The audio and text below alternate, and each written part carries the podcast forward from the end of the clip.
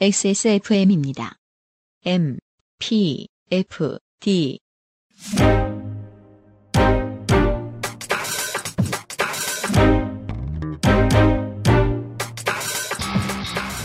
이현파입니다. 이번 주에 Amplified 팟캐스트 이달에 발표된 제66회 그래미의 후보들을 만나봅니다. boygenius와 존 바티스트의 열풍을 모르셨어도 괜찮습니다. 시장과 팬덤의 파편화는 그래미도 이미 잘 알고 있는 문제들이니까요.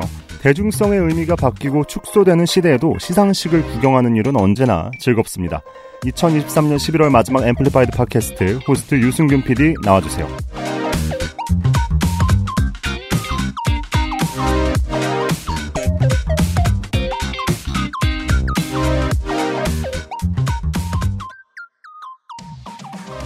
한 주 잘 지내셨습니까? 전 세계의 청취자 여러분의 Amplified 팟캐스트입니다. 저는 유승균 PD예요. 이현파 크리에이터 어, 우리 이미 이 리스트를 봤는데 케이팝이 전멸이죠 지금. 케이팝도 전멸했고 그 그래서- 재밌는 거는 모건 월렌도 사실상 전멸했어요. 네.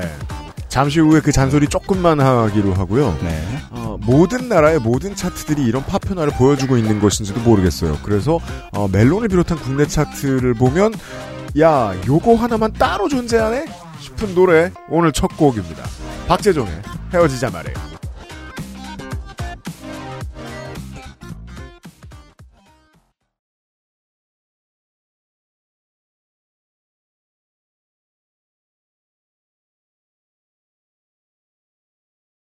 지금 제 의견도 세상에 아, 티끌처럼 많은 의견 중에 하나일 뿐입니다. 무시하시는 게 좋습니다. 아, 한국 대중음악상은 내년에 박재정한테 뭘 줘도 줘야 됩니다. 왜냐하면 그 음악 평론을 하고 분석을 할 때 너무 집착해서 나쁜 게 있고 나쁜 사람들이 있고 어, 너무 외면해서 나쁜 사람들이 있는 분야 가창력입니다. 음. 가창력으로 올 한 해 제일 성적이 좋았던 가수임에는 분명하거든요. 이명웅을 빼야 됩니다. 왜냐하면 이명웅 현상은 가창력 하나만으로 설명하기엔 너무 크니까요. 그렇죠. 네. 그래서 이명웅을 빼놓고 생각하면 박재정 하나가 남습니다. 그 존재감 자체로요. 뭐 임영웅 같은 경우에는 이미 그 다양한 요소 덕분에 이미 노이, 노미네이트가 된 적이 있었고요. 네. 어, 예, 헤어지자 말해요는 한국 차트를 정리할 때마다 늘 볼 수 있는 이름, 이름이었는데 음. 드디어 이 노래를 방송에서 듣게 됩니다. 그렇습니다. 굉장히 보, 굉장히 보편적인 이별 노래고 얼마나 보편적이냐면요. 제가 중학교 때 들었어도 옛날 노래 같다고 생각했을 음, 노래예요. 네. 맞아요. 오히려 시대를 좀 안 타는 노래일 수도 있고 음. 2000년대에 나왔다고 해도 전혀 이상하지 않은 곡이고 맞아요. 또 한편으로는 어떤 친구들에게 노래방에서 자신의 진심을 음. 증명하기에도 아주 좋은 수단일 거고요. 네. 이게 이제 10대들에게 영원히 대한민국에서 발라드가 먹히는 이유. 노래방이죠. 노래방이죠. 네. 어, 헤어지자 말해요 검색하시면 첫 번째 연관 검색어는 노래방입니다. 음, 네. 그래서 이제 이런 한국식 발라드에 대한 니즈가 사라지지 않고 쭉 존재하는 이유 음. 중에 하나도 역시 전, 저는 노래방이라고 생각해요. 음. 군대에 있을 때 저희 부대에 그 부스가 있었어요. 노래방 부스가 있었는데 아, 그런 복지가 있는 부대들이 있죠. 아 훌륭했습니다. 근데 사방에서 MC 더 맥스 노래가 들려오는 거예요. 음, 네. 군번을 알 수 있죠. 네, 그렇습니다. 근데 아마 지금 장병들은 헤어지자 말해요를 부르지 않을까 싶습니다. 100%입니다. 네, 무조건 부르고 있을 것 같습니다. 근데 노래가 네. 어려워요. 네. 네. 어, 군인 장병 여러분, 그, 심령 앞에선 부르지 마십시오. 네. 네. 어, 다 겪어보고 하는 말입니다. 그, 이현파 크리에이터 시절에 MC 더맥스 노래, 어, 소개팅 때 불렀던 사람들 다 차였습니다. 어, 그럴만합니다. 네. 어, 우리 이제 지난번 방송 때 어, 테일러 스위프트는 현재의 빌보드에서 무엇을 상징하는가, 빌보드에 무엇을 보여드리는가를 보여주고 있는 존재인가를 말씀드렸던 적이 있는데 아, 박재정은 저한테 이런 느낌을 줘요. 아, 빌보드보단 멜론이 나은 점이 있는 것 같다, 꽤. 오. 근데 멜론은 차트를 만들기 위해서 빌보드만큼 고민을 하지 않거든요. 그냥 멜론 유저가 들어와서 많이 들으면 그게 네, 순이에요. 맞아요, 맞아요. 예. 그 2010년대, 2000년대에 말썽이 많았던 그 중국 IP로부터 해킹이나 안 당하면 다행이에요. 요즘은 그런 일 있다는 보고를 잘 못 들었습니다만. 다만, 그, 지난번 얘기하면서 이런 문제를 고민했잖아요. 빌보드가, 어, 온라인에서 글로벌 시장에서 이만큼 뚝 떨어져서 뭔가를 차트를 만들려고 애를 쓰고 있다면 국내 차트들은 종종 오프라인을 도외시하거든요. 오프라인을 집계할 능력이 옛날부터 없었고 음. 있어도 그걸 많이 쳐주지 않던 시장이었단 말이에요. 그래서 온라인만 쳐주는데 그나마 공정성이 확보되는 건 대한민국 사람들은 세대를 가리지 않고 온라인 문화에 다들 익숙한 편이에요. 온라인에서 팬덤을 만드는 것도 온라인에서 음원을 사고 듣는 것도 다들 익숙해요.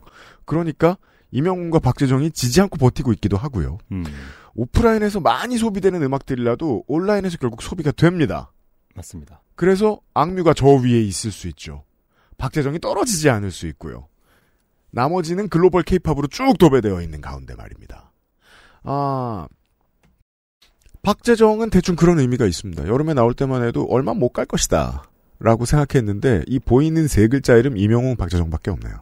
음. 네. 그래서 어떤 특정한 층을 어떻게 보면은 대변하는 표상 같은 존재라는 생각도 들고요, 저는. 네. 그리고 시대가 지날 때마다 이런 존재들이 어 필요 없는 아예 필요 없는 때가 올까? 저는 그렇게 생각하지는 않습니다. 계속 존재할 겁니다. 예. 특히나 한국은 그 음원 차트의 실적에 비해서 저는 이걸 이렇게 불러요. 가창력 시장. 음. 좀 저는 이걸 낮게 부르는 의미이기도 한데 가창력 시장이라는 게 엄청나게 크게 존재합니다. 그게 없으면 어 음악을 전문으로 다루던 방송 PD들은 살 길이 막막해질 겁니다. 경연대회도 사라질 거고, 그리고 그 유명한 흘러간 가수 노래 따라 부르는 프로그램도 다 없어질 테니까 말이에요.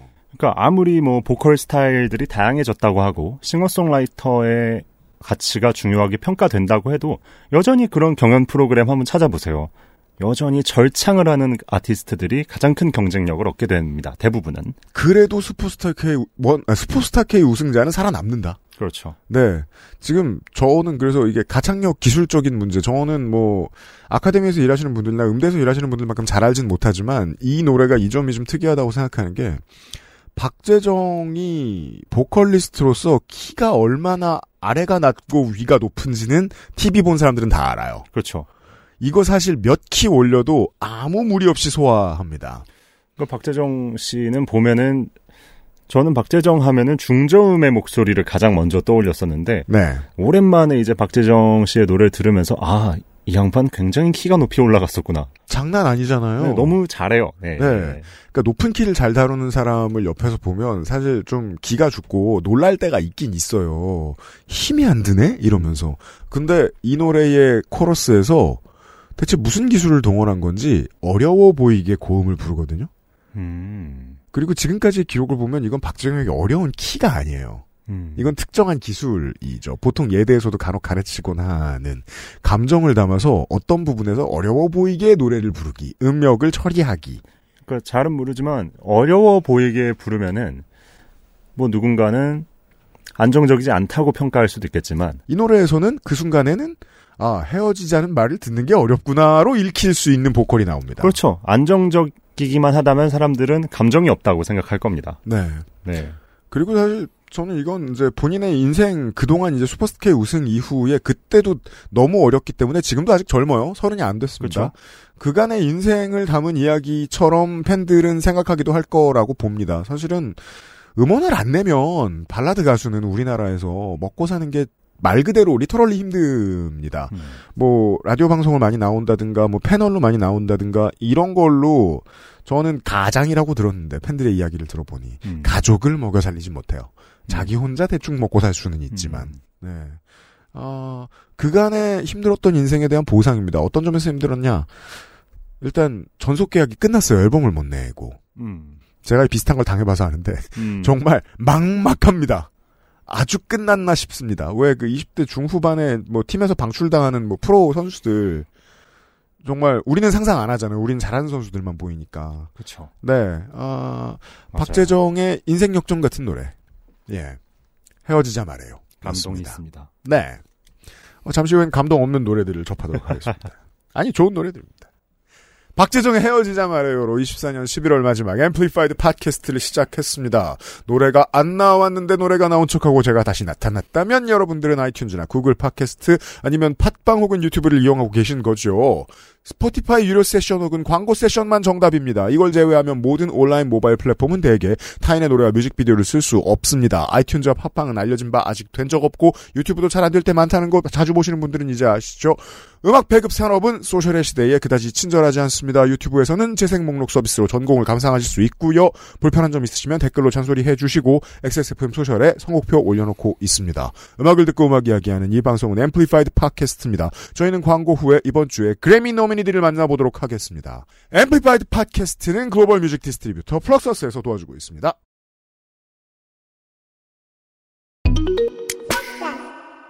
우리 오빠들 이번 신곡 대박이지? 음, 외국에서도 대박 나겠지. 당연하지. 플럭서스랑 같이 하잖아. 플럭서스? K-팝의 해외 진출은 플럭서스가 함께합니다. 애플 뮤직, 스포티파이, 유튜브, 글로벌 스트리밍 서비스로 전 세계 실시간 음원 배급, 프로모션까지 함께하는 플럭서스. K-팝이 세계를 만나는 길. 그 곁에 플럭서스가 있습니다. K-팝 넘버원 서포터 플럭서스.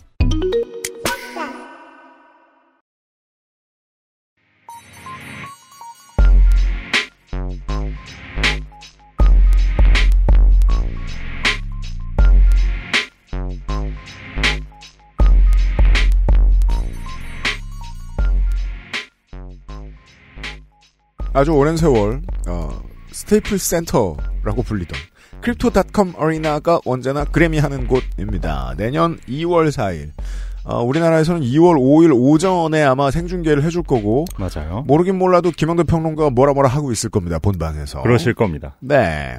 어, 2024 그래미의 후보들이 지금 11월 초에 이미 발표가 발표가. 됐습니다. 그렇습니다. 아, 요 얘기, 케이팝 얘기는 지금만 하고 지나가죠. 케이팝을 완전히 없앴어요. 네, 전멸했네요. 이게 이해할 수 있다 30% 정도 있어요. 음, 일단 BTS와 불핑의 활동이 없으니까 뭐 지들 아는 이름이 없다 이건가요? 음, 그리고 차트에서의 임팩트도 훌륭한 히트곡들이 많았으되 어, BTS가 활동할 때만큼 많지는 않았습니다. 그렇습니다. 전국이 있긴 했지만, 전국이죠. 네, 그, 그 외에는 그만큼은 없었다고 봅니다. 그죠. 네.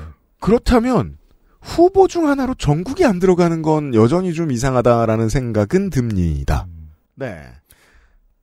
저는 뉴진스가 Best New Artist 후보에 한번 올라가 볼 만하지 않을까라는 생각도 했었는데, 지금 하려던 얘기가 그겁니다. 네, 어, 정국 얘기까지는 실랑이를 주고받을 수 있습니다. 네. 근데 뉴진스를 못 본 척하는 건 너무 열심히 못 본 척하는 겁니다. 그리고 뉴진스가 올해 미국 시장에서 유의미한 족적을 남겼는데도 음. Best New Artist 후보에 못 올라갈 정도였나 하는 생각이 들더라고요. 제 말씀이 그 말씀입니다. 그렇습니다. 자, 올해 그 저 몇몇 후보들을 먼저 소개해드리죠. 그렇습니다. 어, 올해 신인으로는 그레이시 아브람스, 프레드 어게인, 아이스 스파이스, 젤리롤, 코코 존스, 노아 케이엔, 빅토리아 모네, 더 워 앤 트리티가 올라와 있고요. 뉴진스 없고요. 없습니다. 네. 어, 올해 노래는 저희들이 소개해드린 트랙들도 많이 있습니다. 뱀파이어도 있고, What Was I Made For도 있고요. 어, 마일리 사이러스 노래도 있네요. Flowers도 있네요. 올해 참 많이 들었습니다, 개인적으로. 테일러 스위프트의 Anti-Hero도 있고요. 테일러 스위프트, 그죠. 테일러 스위프트는 여기도 천지입니다. 어, 올해의 앨범에도 테일러 스위프트 앨범이 있고요. 올리비아 로드리고 앨범이 있고, 아, 라나 델레이가 있고, 마일리 사이러스가 있고, 그 정도입니다. 아는 얼굴 대잔치죠. 네, 보통 어, 그래미에서 그래미 시상식 많이 안 보셨으면 1등 Record of the Year죠. Album of the Year를 최우선으로 생각하는 분들도 많이 있고. 네. 긴 한데. 네. 음. 어, 어, 여기에도 테일러 스위프트가 있고 올리비아 로드리고가 있고 빅토리아 모네이가 여기에서도 보이고요. 맞습니다. 마일리 사이러스가 생각보다 지금 평단에서 고평가를 받았음을 알 수 있고요. 맞습니다. 그리고 여기에 많이 다수 이름이 올라와 있는 아티스트들 지금부터 이현파 크리에이터가 소개해드릴 겁니다. 좋습니다. 첫 곡은 뭐죠? SZA의 Kill Bill입니다.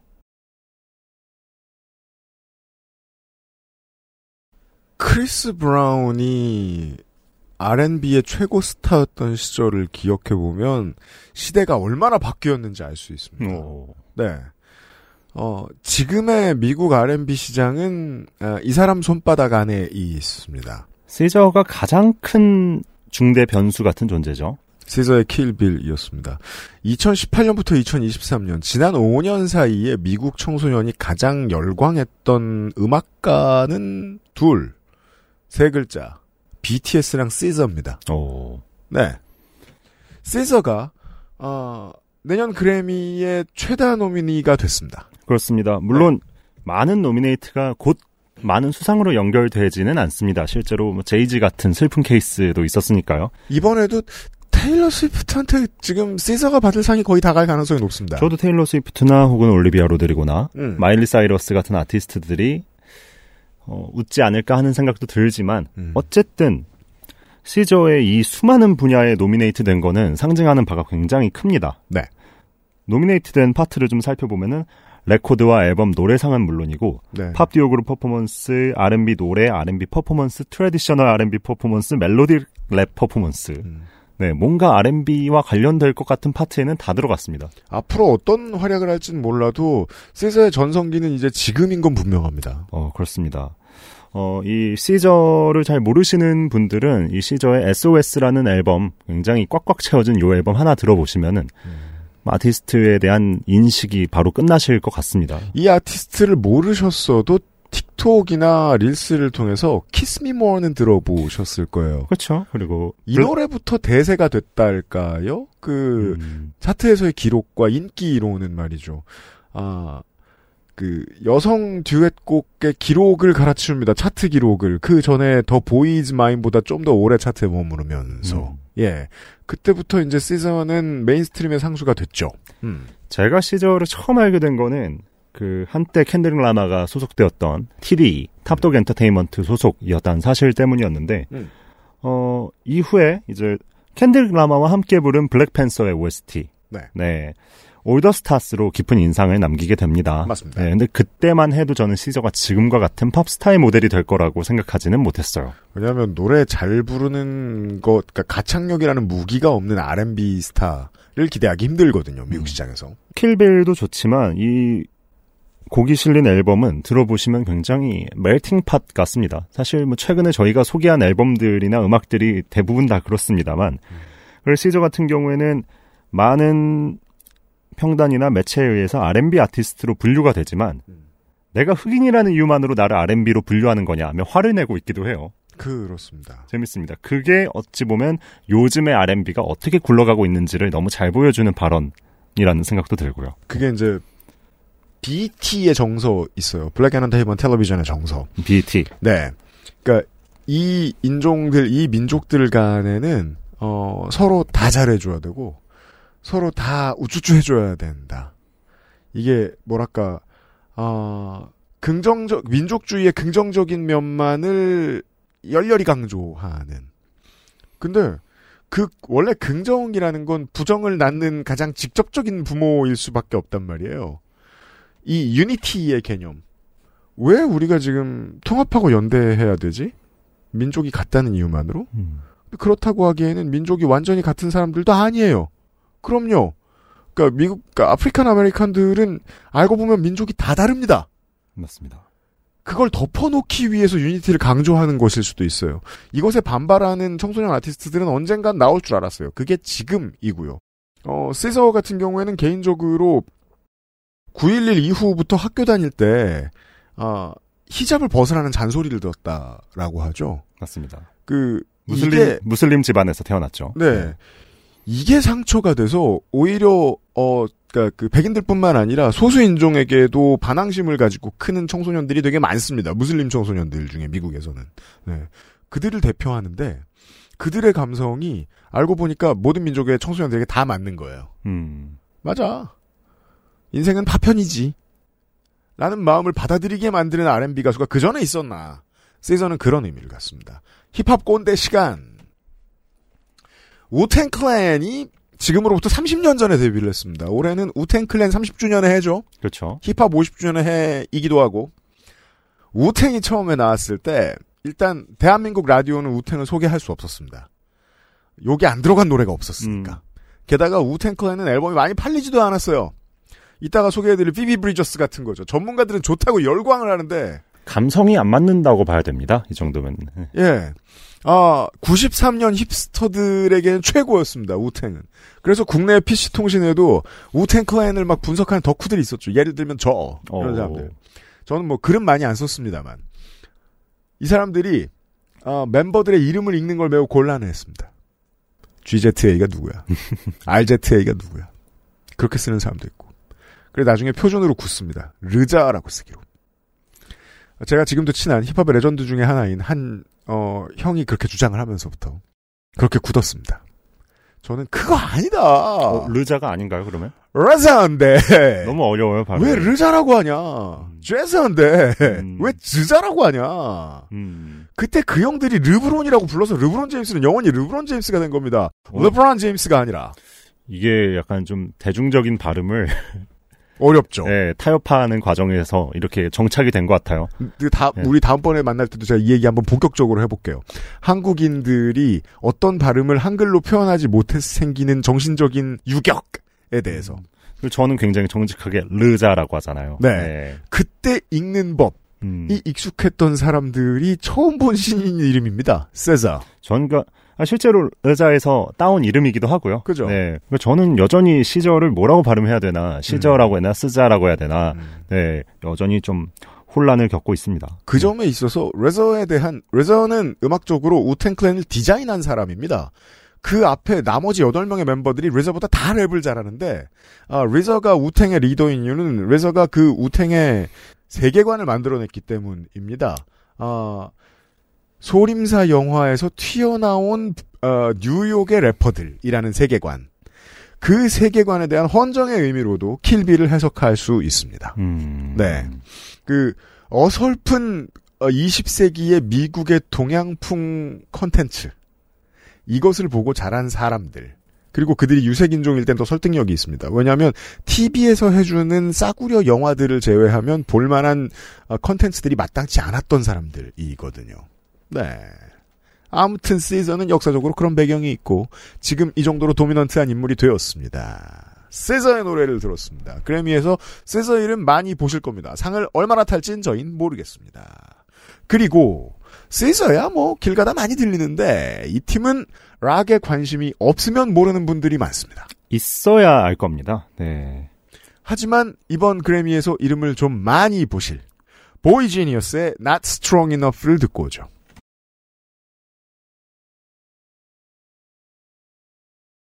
창작의 모습이 가장 직관적으로 그려지는 소비자가 봤을 때 본능적으로 가장 쉽게 이해할 수 있는 음악들은 장르적으로 죽지 않습니다. 음. 어떤 장르가 죽는다는 표현을 그래서 조심해야 됩니다. 마치 아, 박재정이 부르는 한국 발라드가 그대로 건재하듯이 미국에서 어, 인디락이 죽는다, 포크가 죽는다라는 말을 하고 싶은 사람들은 다 그게 너무 좋아 죽는 사람들입니다. 어, 죄다 보이지니어스의 팬입니다. 올해는. 어, 실제로 이 장르가 죽었다고 말하는 사람들은 장르 팬일 가능성이 좀 높습니다. boygenius의 Not Strong Enough 였습니다. 그래미에서 이거 상줄 사람들도 이 장르의 팬들 많을 겁니다. 네, 올해 레코드, Best Rock Performance, Best Rock Song 이 세 부문에 이름을 올렸어요. 네, 그리고 Record of the Year에도 지금 이름이 보이는 것 같죠. 그렇죠.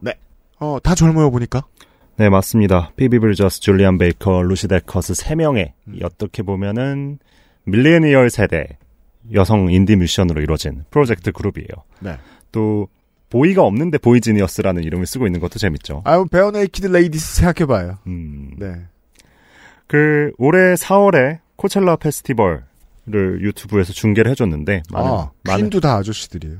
어 맞네. 네. 코첼라요? 네 올해 코첼라는 뭐 많은 분들이 블랙핑크의 헤드라이너 공연에 가장 큰 관심을 쏟으셨고 뭐 배드버니 같은 경우에도 아주 중요한 공연을 펼쳤죠. 제일 많이 팔리는 아티스트들. 그렇죠. 근데 저는 개인적으로 이 보이지니어스의 공연이 가장 큰 인상을 저에게 남겼어요. 그렇습니까? 네. 이때 세 명의 여성 그리고 세션도 모두 여성으로 거의 구성이 되어 있었는데 음. 뭔가 그들의 연대와 우정 같은 것을 보여주려는 의지가 느껴졌지만 그 의지가 어떻게 부담스럽거나 주입하는 것처럼 느껴지지 않았고. 그죠. 생각해보면 인류가 우습죠. 네. 어, 계속 다 한성별인 건 이상하지 않았던 거예요, 우리가 음. 그동안. 그렇죠. 네. 어떤 전복적인 그런 면이 있습니다. 근데 잘하면 신경도 안 쓰여요. 그리고 무엇보다 노래가 네. 너무 좋았어요. 예. 이, 이 곡에서 가장 중요한 가사는 이제 Always an angel, never God. 음. 예. 그래서 그래서 이제 신이 아니면 뭐 어때? 예. 이런 가사인데 이곡 후반에 뭔가 웅변을 하듯이 이 파트를 반복하는데 음. 그 라이브 영상을 볼 때 뭔가 쉽게 설명되지 않는 쾌감 같은 게 느껴지더라고요. 음. 음, 아마 그래미의 선정위원단들도 이런 파트에 혹시 좀 마음이 혹하지 않았을까 하는 생각이 들고요. 네. 음, 개인적으로는 약간 좀 세 명의 여성이 부르는 약간 톰 패티 같은 느낌도 들고 뭔가 그 있죠. 약간 노을과 탐 패티 얘기하려고 그랬어요. 그렇죠. 노을과 바닷가를 끼고 달리는 음. 그런 뭔가 heartland 음. 락. 네. 예, 그런 느낌이 듭니다. 미국의 포크 장르의 스타들은 보통 그 이제 가사에 있어서 체념을 얼마나 아름답게 잘 다루는가를 음. 가지고 평가를 받는 경우가 종종 많은데 음. 어, 그러면 사람들은 많이 아, 탐 패티 앤 더 하트브레이커스를 생각을 할 거예요. 그리고 저는 또 한 사람 저도 이제 탐 패티에 정말 많이 생각이 났는데 음. 아, 또 한 사람 이 팀의 음악을 오늘 출근하면서 듣고 오다가 가장 많이 떠오른 사람은 어, 90년대 말 어, 홍대병의 증상 가운데 하나였던 그 90년대 미국 인디락의 단 하나의 이름 엘리엇 스미스였습니다. 음. 어, 엘리엇 스미스가 가사 쓰는 방법과 그 앨범에서 기타 믹싱하는 방법이 너무 닮아 있었어요. 한번 어. 엘리엇 스미스의 음악을 기억하는 여러분들, 뭐, 보이지니어스의 음악 한번 통째로 들어보십시오. 상당히 닮아 있습니다. 실제로 영향을 받았는지 안 받았는지 저는 모릅니다. 왜 엘리엇 스미스를 생각을 못했을까 싶네요. 오, 저도 지금 약간 퍼즐이 약간 좀 맞춰지는 그런 느낌이 듭니다. 음, 네. 그, 일천하다고까지는 말하고 싶지 않은데, 미국에서 이 음악을 하고 싶은 사람들이, 어, 크게 영향받을 만한 아티스트가 몇 없어요. 그건 저는 한국이나 미국이나 똑같다는 생각이 들 때가 있습니다. 음. 엘리엇 스미스는 생각보다 많은 아티스트들한테 스며들어 있거든요. 예. 자, 보이 지니어스는 한두 개는 받는다. 어, 제 생각에도 특히 네. Best Rock Performance라든가 이런 파트에서 상을 받을 가능성이 있지 않나 싶고 또 저는 또 의미가 있다고 보는 게 음. 최근 몇 년 동안 이런 general field, 올해 노래, 레코드 이런 부분에 네. 한동안 인디록이나 alternative 쪽 아티스트들이 음. 큰 힘을 발휘하지 못했어요. 음. 네. 그랬는데 이번에 올해 레코드 부문에 당당하게 이름을 올린 걸 보고 네. 예, 뭔가 이쪽 분야에 자존심을 세우고 있구나 하는 생각도 들었습니다. 네.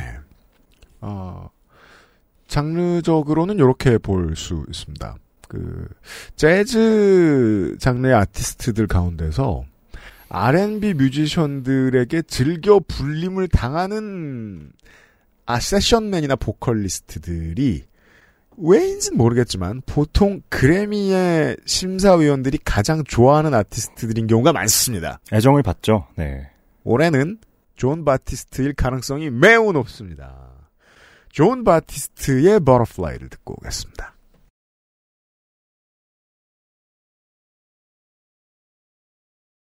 시대는 언제나 어떤 아티스트들을 위한 한 자리를 비워놓고 있다고요. 그 자리를 차지한 게 박재정이고요, 올해는. 어, 아, 미국 팝 시장은 언제나 한 사람의 자리를 비워놓고 있습니다. 맞습니다. 아, 할당이 돼요. 맞아요. 솔로 퍼포먼스가 인상적인 재즈 보컬리스트의 자리를 언제나 하나씩 비워놓고 있습니다.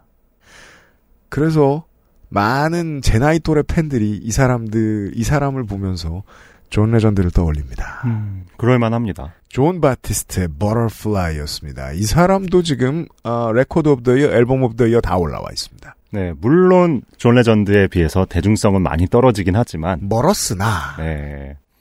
그래도 어쨌든 시상식에서 큰 hype을 받고 있다는 거는 분명하죠. 음, 그 존 바티스트는 이미 이 시상식에서 큰 걸 얻었던 사람입니다. 음. 2022년 제 64회 그래미 어워드에서 올해 앨범상을 받으면서 네. 이변의 주인공이 되었었는데 사실 시청자들 사이에선 도대체 존 바티스트가 누구냐 음, 이런 반응이 많았죠. 네. 근데 이번에도 보란 듯이 주요 부문에 이름을 올렸습니다. 음. 올해 노래 앨범 레코드상에 말씀하신 것처럼 모두 이름을 올렸고 음. 또 앨범 차트 순위에서 104위였어요. 네. 근데 뭐 그런 숫자는 전혀 중요하지 않습니다. 맞습니다. 네, 이 시상식의 경향성을 너무나 잘 보여주고 있는 재미있는 예거든요. 21세기, 그러니까 2020년대 지금에 와서 그래미가 그래미는 이런 선택을 해야 됩니다. 그 대중성을 저버릴 때, 등질 때, 그때 무슨 선택을 하느냐. 음, 가 이제 그래미의 정체성을 스스로 보여준다라고 그래미는 그 그래미의 심사위원들은 생각하나 보죠. 어떨 때는 아예 대중성을 따라가 버리는 경우도 있고 음. 또 어떨 때는 뭐 아예 대중을 등져버리는 경우도 있거든요. 예를 들어 이제 대중의 입장에서는 그럼 그렇게밖에 안 받아들여지는 거예요. 음. 지난번엔 BTS 대신 존 바티스트였고 이번엔 뉴진스 대신 존 바티스트였다고 봐도 되냐? 음, 근데 실제로는 대중이 그렇게 이해하면 그거거든요. 음, 그러면 내부에서 그렇게 생각했을 거라는 것도 전 역산해야 된다고 봐요. 생각한 겁니다. 음, 우리 굳이 어떤 스타에게 못 본- 어떤 스타를 못 본 척 하기로 했는데 그래서 빈 자리는 존 바티스트한테 주기로 했습니다. 음. 예. 그럼 욕은 존 바티스트한테 하세요. 존 바티스트는 잘못이 없는데요. 네. 그렇습니다. 네, 좋은 음악을 하시는 분입니다. 예, 근데 존 바티스트는 이제 엘리트 뮤지션이죠. 예, 줄리아드 나왔습니다. 맞습니다. 줄리아드 네. 출신의 재즈 피아니스트고 음. 아주 성실한 싱어송라이터입니다. 음. 이 스티븐 콜베어의 이 CBS 쇼 밴드를 이끌고 있고 스티븐 콜베어 Late Show죠. 맞습니다. 네. 그리고 픽사의 명작으로 또 손꼽히는 영화 소울. 소울의 음악 감독도 맡아서 네. 그 영화에서 재즈 음악이 굉장히 중요하게 다뤄지거든요. 아, 그럼요. 네, It's 그- alright. 네, 저한테도 기억하시죠? 위로가 많이 된 작품이었는데 거기서도 존 바티스트의 활약을 제대로 들을 수가 있습니다. 제가 그 영화가 가장 크게 위로가 됐던 건 예전에 다른 아티스트들한테도 얘기 나눠봤었는데 결국 그 주제는 어, 음악이 아니었다는 거예요. 음악보다 대단한 무언가가 있다는 걸 막판에 얘기해 준다는 게 너무 아티스트들한테 도움이 음악가들에게 도움이 됐달까요? 삶 전체를 아우르는 거대한 위로였다고 생각하고 네. 음악은 거기서 조연의 역할을 아주 잘해줬다고 생각합니다. 네, 여기서의 소울은 장르 소울이 아니라 네. 그냥 인류가 가진 무언가에 대한 이야기였다는. 마- 맞습니다. 그래서 한 파트는 존 바티스트가 음. 한 파트는 나인인치 네일스가 맡으면서 네. 네, 전혀 다른 질감으로 인간을 위로해줬던 기억이 나는데요. 네.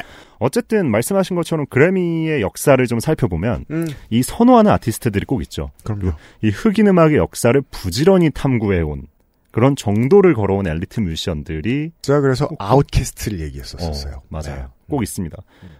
그런 뮤지션이라면 대중적으로 인기가 없어도 혹은 빌보드 앨범 차트 순위 104위여도 음. 상관이 없습니다. 음.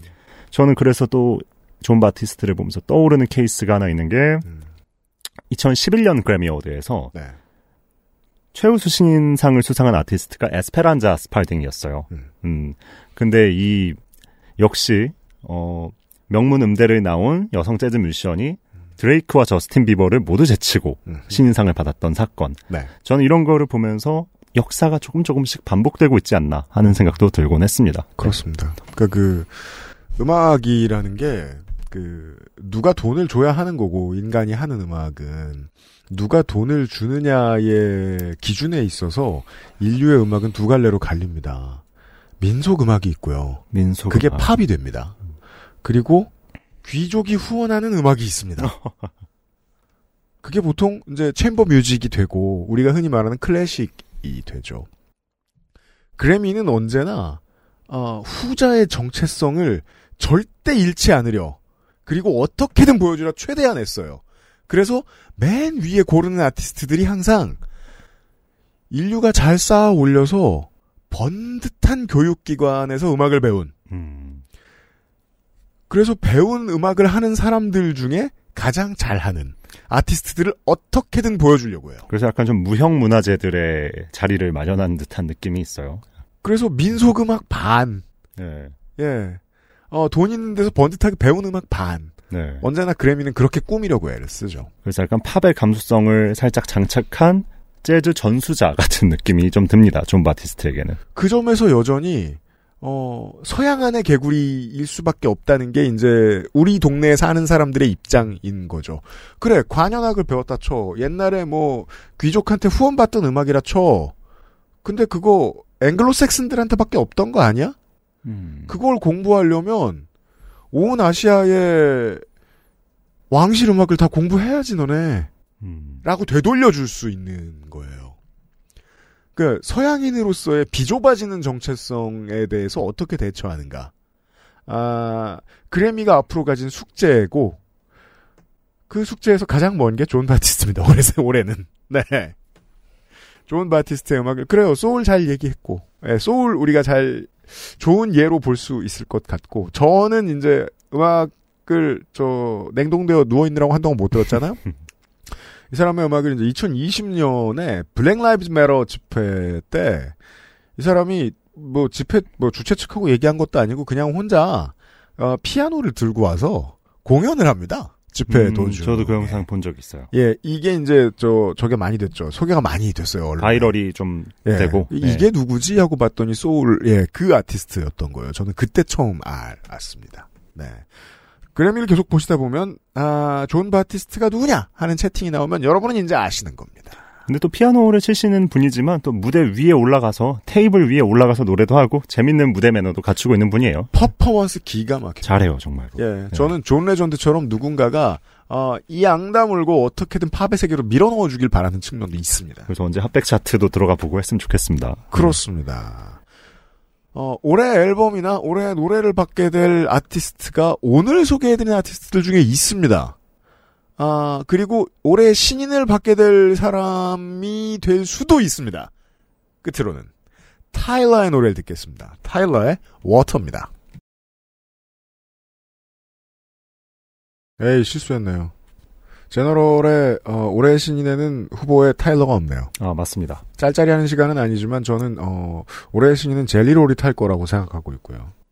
아, 아이스 스파이스도 조금 가능성이 있지 않을까 싶기도 한데. 이런 건 내기를 해야 재밌는데. 네. 근데 또 재밌는 게 아이스 스파이스는 네. 이 general field에서 유일한 래퍼입니다. 그죠, 그죠, 네. 맞아요. 아, 랩- 그러네, 그러네. 래퍼들이 그러네. 전멸했어요. 예. 네. 어, 비클래식의 그 올해의 작곡 부문에는 이 노래가 들어가 있고요.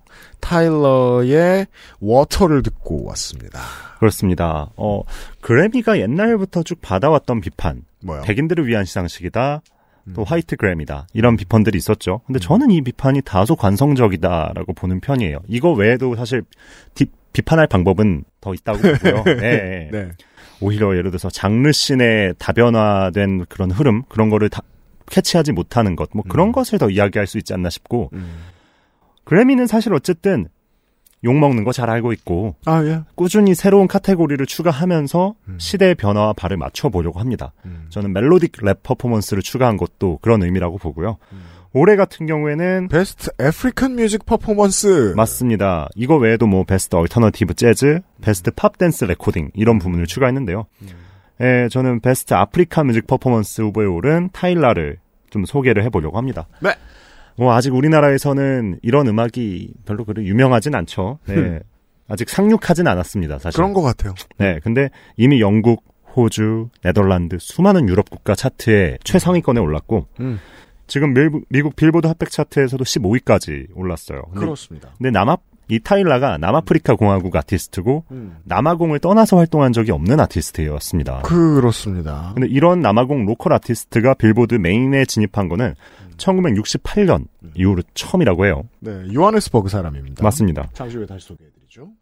근데 이제 뭐 60년대하고 달라진 점은 이거죠. 그 보통은 이제 나이지리아와 남아공 맞습니다. 아, 자체적으로 그 GDP가 꽤 돼서 맞습니다. 예, 그 어차피 세계 시장에서 버는 만큼 여기서도 벌 수 있는 정도의 에, 경제 상황을 갖추게 된 나라면 여기에서 잘 되면 우리나라하고 좀 비슷해집니다. 뭐 명품 ambassador도 되고 음. 예 이미 그 급에 올라가 버린 스타예요 보니까 그렇죠. 타일라는 네 뭐 나이지리아 출신의 버나보이 같은 케이스도 있잖아요. 그렇습니다. 예, 이, 이 친구는 틱톡과 릴스를 통해 정말 많은 요즘 팝스타들이 그렇듯이 음. 틱톡과 릴스를 통해서 이름을 알리고 또 멋진 twerking도 보여줍니다. 이제 20대 30대 아티스트들은요 궁금하면 다 찾아볼 수 있을 것 같아요. 어릴 맞아. 때 무슨 노래 부르고 음악 어떻게 했는지. 네, 모든 족적을 찾아볼 수 있어요. 네. 그렇게 이름을 알리더니 미국 레이블이 직접 남아공 레이블 측에다가 음, 위약금을 제시해서 네, 그렇답니다. buyout을 사실상 지불해서 음, 영입을 해버렸죠. 네. 타일라는 찾아보면 이 아프리카 출신이라는 것에 대한 프라이드, 프라이드가 음. 상당해 보여요. 음. 그리고 또 자신의 음악이 아마피아노라고 음. 지칭. 아마피아노라는 네, 아마- 중요합니다. 아마피아노라고 지칭합니다. 음. 이게 이게 뭐 장르를 뭐 너무 길게 설명할 수는 없지만 음. 남아공의 레이브 문화에서 음. 탄생을 했는데 하우스입니다. 하우스. 맞습니다. 쉽게 말해. 그런 잘게 쪼개진 리듬과 chill한 신디사이저 음. 이런 것들을 좀 특징으로 하고 있고요. 제가 BBC 다큐멘터리 중에 네. This is 아마피아노라고 있어요. 음. 이걸 보시면 도움이 확실히 될 것 같습니다. 음. 그 다큐를 보면 아프리카 음악 팬들이 아마피아노는 우리들의 national treasure고 음. 라이프 스타일이고 음. 우리들만의 original sound라서 자랑스럽다. 음. 이렇게 말을 합니다. 네. 이런 음악들이 이제 미국에 직접 진출하지 않고도 음, 이런 성과를 이뤄낼 수 있는 것들을 보면 참 재밌고요. 음. 음, 전 앞으로도 어떤 장르든 이런 케이스를 더 자주 볼 수 있을 거라는 생각이 듭니다. 음. 아, 뭐, 물론 그렇습니다. 네. 네. 그래서 이게 그, 근원을 듣지 않으면 아마피아노라는 단어만 들으면 이게 무슨 장르인지 절대 모르잖아요. 이게 하우스고 뭐 프리테리에 시작했고 그게 저 줄루어랑 코사 코사어는 한국인이 발음하기 참 어렵습니다. 그 저기보다 더 어렵잖아요. 저 중동에 쓰는 단어들보다 왜냐하면 가 있으니까. 음, 독일어도 약간 하다 보면 약간 가래침 뱉는 것 같은 발음을 막 해야 되고 막 그럴 때가 있는데. 이게 하는 배우겠는데 네. 이식 사는 못 배우겠어요. 네, 약간 혀를 잘 다루시는 분들이 네. 잘할 수 있는 언어 같아요. 사로 그냥 네. 피아노 음, 맞아요. 라는 단어인데 대체 왜 피아노라는 단어가 아 하우스나 레이블을 다루는 장르가 되었는지는 잘 모르겠습니다만 듣다 보면 피아노가 들어가긴 하더라고요. 네. 아 점차 점차 퍼져 나가고 있는 것 같긴 합니다. 맞습니다. 우리 그 음악은 몰라도 이미 패션 업계에서는 아프리카 출신들이 어 크게 성공한 지 좀 오래됐잖아요. 네. 음, 이 사람도 패션 관련된 활동을 앞으로 미국 가서 계속 할 것 같더군요. 이제 본격적으로 이제 미국 시장에 상륙을 했고 네. 앞으로 이제 1년, 2년 음. 뒤에 찾아보면 네. 어, 굉장히 거대한 팝스타가 되어 있을 것 같다는 생각이 듭니다. 그리고 네. 그 와중에 어, 남아공의 프로듀서들이 많이 수출돼 있을 것 같기도 해요. 네, 어, 중요한 최초의 전령이 될 것으로 보입니다. 타일러는.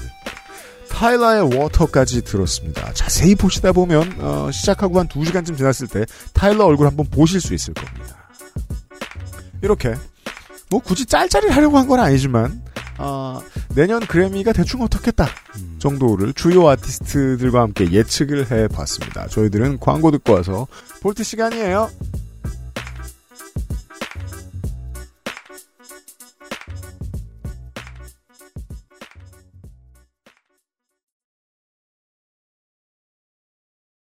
플럭서스 디스트리뷰션 2023년 11월 상반기 플럭서스 발매 음원입니다. 모스크바 서핑 클럽의 어쩌면 우리의 노래가 세상을 구할지 몰라.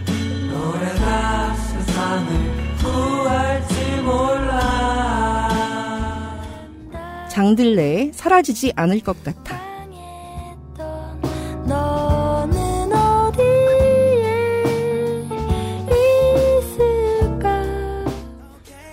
크러쉬의 흠칫.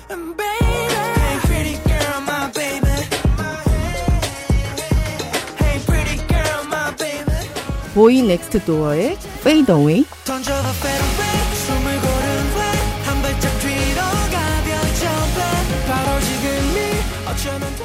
애플 뮤직, 스포티파이, 유튜브, 글로벌 스트리밍 플랫폼에서 만나실 수 있습니다. K-팝이 세계를 만나는 길. 그 곁엔 언제나 K-팝 넘버원 서포터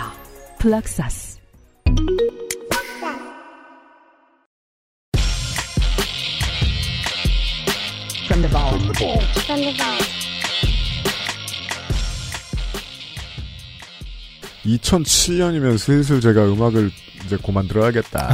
하지 말아야겠다. 듣지도 말고 하지도 말아야겠다라고 생각할 때죠. 그 시절의 노래를 볼트 시간에 골라 오셨습니다. 카니 웨스트의 스트롱거입니다.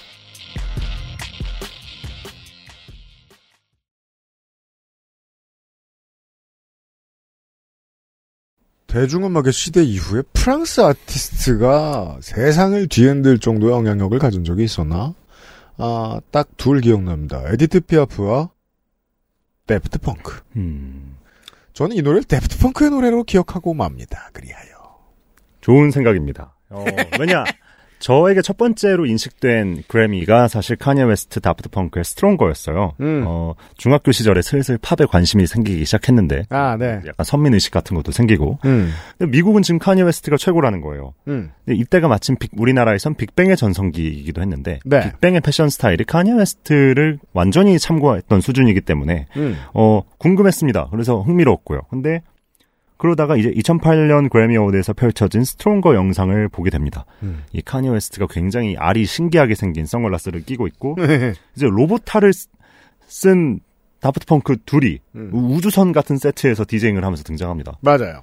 아, 전 너무 충격적이었어요. 그러니까 카니 웨스트 자체로도 당시에 미래적인 분위기가 있었지만 음. 이때 다프트 펑크의 가세가 그 미래적인 맛을 완전히 가, 음, 배가해줬다고 생각을 하거든요. 네, 그레듀에이션 앨범 때만 해도 이 정도로 혁명적인 아티스트는 아니었거든요. 카니에는. 네. 힙합과 일렉트로니카가 정말 섹시하게 결합할 수 있음을, 음. 어, 그 가능성을 제시한 곡이라는 점에서도 의미가 있고요. 맞습니다. 음. 어, 그래미에서 카니에의 존재 때문에 그래미를 처음 아셨다거나, 음. 혹은 뭐 그래미를 봤는데 카니에가 나왔다거나, 그런 세대면 행복한 건지도 모르겠습니다. 왜냐하면 아, 시장도 평단도 같은 아티스트의 손을 들어줬을 때 음악을 한참 듣는 나이 때는 아, 정말 흡수가 잘 됩니다. 참고하기가 좋아요. 좋은 기억이고. 네. 네. 어, 저는 1993년에 35회 그래미가 제가 처음 본 제가 태어난 해입니다. 네. 그래미였거든요. 네. 근데 그때 세 개 분야를 다 에릭 클랩튼을 줬습니다. Tears in Heaven. 아, 언플러그드 앨범 나왔을. 때죠? 네. 어, 에- 언플러그드 앨범과 Tears in Heaven이었죠. 음, 아들을 잃은 슬픔에 대한 이야기. 그리고 그때 이제 마침 안 그래도 매우 존경받는 아티스트가 이제 마약 중독을 이겨내고 낸 서사가 음반. 있었으니까요. 그 서사 네. 때문이었는데 어 2010년대 이후였으면 어 에릭 클랩튼은 수상은커녕 입장도 못했을 사람 인데 일단 최근에 왜냐하면 네. 아니 이 정도로 대놓고 인종차별하는 사람이 지금 세상에 살아남을 방법이 없어요. 어, 좀 과하세요. 네. 예.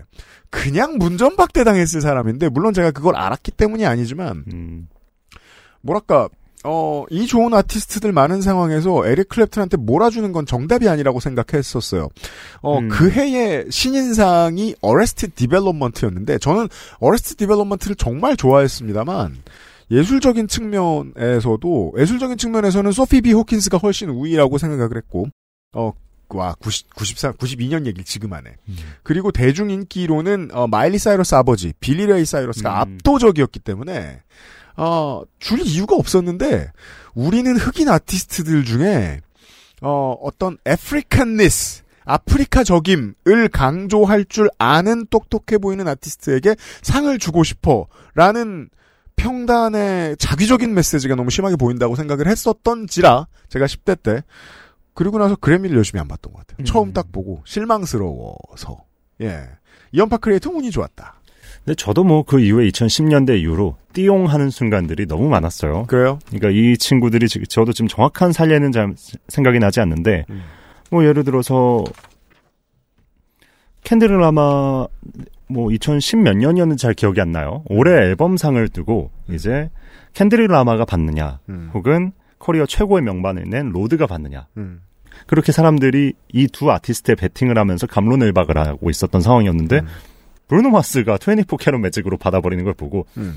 물론 브루노 마스는 정말 신나고 즐거운 앨범을 냈습니다만 음. 어, 이거는 이제 음악 팬들과의 괴리가 너무 멀어졌구나 라는 생각이 들더라고요. 맞아요. 그게 생각나요. 브루노 마스와 캔드릭 라마를 놓고 고민을 하면 네. 평단의 입장은 그거 거 아니에요. 네.